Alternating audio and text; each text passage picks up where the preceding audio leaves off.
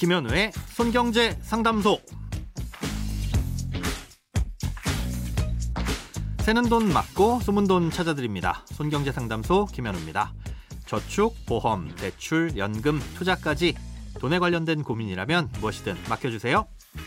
오직 당신만을 위한 맞춤 상담. 먼저 오늘 사연 만나봅니다.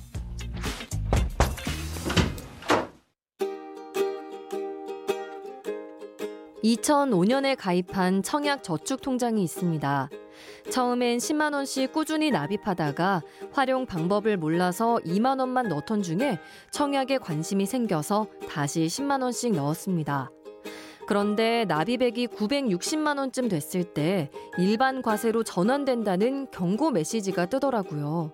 그래서 더 이상 납입하지 않고 중지시켰었습니다. 그러다 작년에 청약에 도전하려고 하니 최소한 납입 금액이 1,500만 원은 돼야 안정권이라는 얘기를 듣게 됐습니다. 가입한 지 거의 19년이 다 돼가는데 이제 와서 주택 청약 종합저축으로 바꾸기엔 아깝고, 그렇다고 이걸 유지하자니 활용도가 너무 떨어지는 것 같아 고민입니다. 청약저축을 유지해야 할지 어떻게 활용해야 할지 조언 부탁드립니다. 지금은 청약통장이 주택청약종합저축으로 통합돼서 모든 종류의 아파트에 청약을 할 수 있지만, 이 주택청약종합저축이 나오기 전에는 청약통장의 종류가 이 세 가지나 됐었습니다.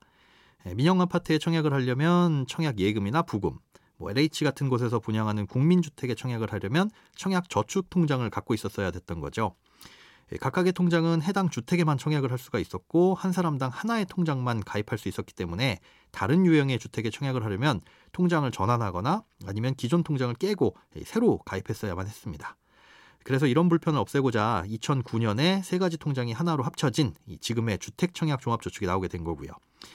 과거의 통장들은 이제 더 이상 신규로 가입할 수는 없지만 각각의 용도에 맞게 청약을 할 때 사용할 수는 있습니다. 사연자님께서 갖고 계신 청약저축은 앞서 말씀드린 대로 LH라든가 각 지역 주택공사에서 분양하는 국민주택에만 청약을 넣을 수 있는 통장입니다. 민영주택에는 청약을 할 수가 없는 거죠. 그렇기 때문에 국민주택의 청약을 최선을 다해서 노려봐야 할 텐데요. 그러려면 먼저 국민주택의 당첨자 선정 기준이 뭔지 제대로 알아야 되겠죠.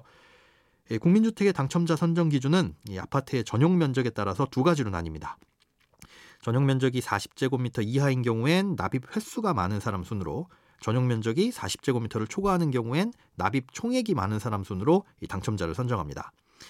그런데 이때 횟수와 금액은 한 달에 한 번 최대 10만 원까지만 인정이 됩니다. 즉, 한 달에 한 번을 냈든 10번을 냈든 횟수는 한 번인 거고요. 10만 원을 냈든 20만 원을 냈든 똑같이 10만 원까지만 인정이 된다는 겁니다.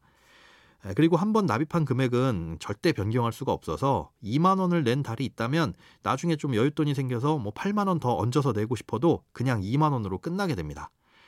그러니까 만약 40제곱미터 이하의 아파트에 청약을 한다면 2만 원이라도 금액에 상관없이 매달 꾸준히 내는 게 유리하지만, 40제곱미터를 초과하는 아파트에 청약을 할 가능성이 조금이라도 있다면 10만 원씩 꾸준히 내야 되는 거죠.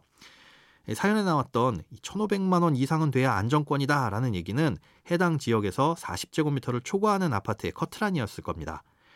사연자님 통장엔 960만 원 정도가 있다고 하셨으니까 앞으로 대략 5년 정도를 더 내면 따라잡을 수 있을 것도 같지만, 다른 사람들도 꾸준히 내고 있기 때문에 커트라인은 더 올라갈 수도 있습니다.